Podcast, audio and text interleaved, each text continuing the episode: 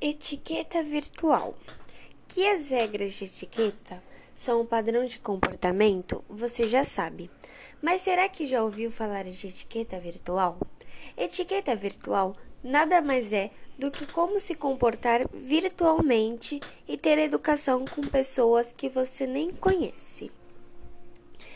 É para uma boa convivência nesse mundo tecnológico não existem regras específicas, mas existem sugestões que devem ser seguidas, é, como por exemplo, antes de você mandar uma mensagem ou um e-mail longo, você pode pensar e revisar o que você está escrevendo para evitar conflitos ou comportamentos indesejados.